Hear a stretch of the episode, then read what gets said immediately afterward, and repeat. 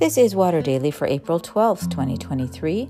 This Easter week, we explore several encounters Jesus' disciples had with their risen Lord.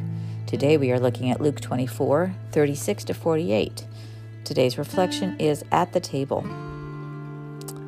Today, we are back in that upper room with Jesus' disciples, grieving unimaginable loss.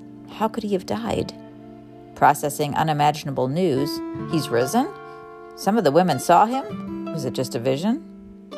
Enduring unimaginable terror. They're coming for us next. Into that swirl of emotions, Jesus appears.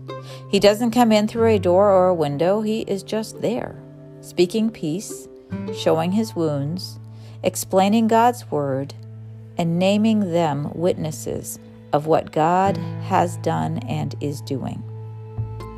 And to quell their fears that they are seeing his ghost, in Luke's version of the scene, Jesus invites them to touch the healed wounds in his hands and feet. Touch me and see, for a ghost does not have flesh and bones, as you see that I have. He asks for something to eat. They give him broiled fish. Not much of a meal for someone who's just returned from the grave, but they get the point. Then Luke makes a wonderful statement. While in their joy they were disbelieving and still wondering, in their joy they were disbelieving and still wondering. The risen Christ brings us joy in the midst of disbelieving and wondering and grieving, not only after. We are invited to be people of joy in all circumstances, and especially in seasons when we have to process intense and competing emotions, too much information and too little and cope with trauma, personal or communal. For those who don't feel very Eastery, we need only remember that Jesus' first followers didn't know it was Easter either. It was just a Sunday, and they knew he had died and learned he was risen and was being seen. And there he was.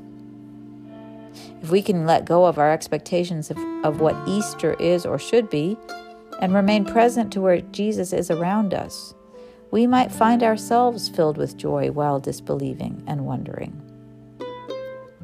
Here's another ver- verse from my song, Was That You? There's no recording of this verse. It didn't make the cut in what is already too long a song, but it's the one that goes with this resurrection appearance. Tonight we hid for safety, just huddled there in fear. Even though we'd locked the doors, he suddenly appeared.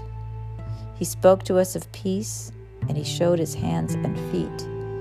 As if to prove he's not a ghost, he asked for food to eat. Was that you coming back where you'd spoken your goodbyes? Was that you inciting joy in the face of all our whys?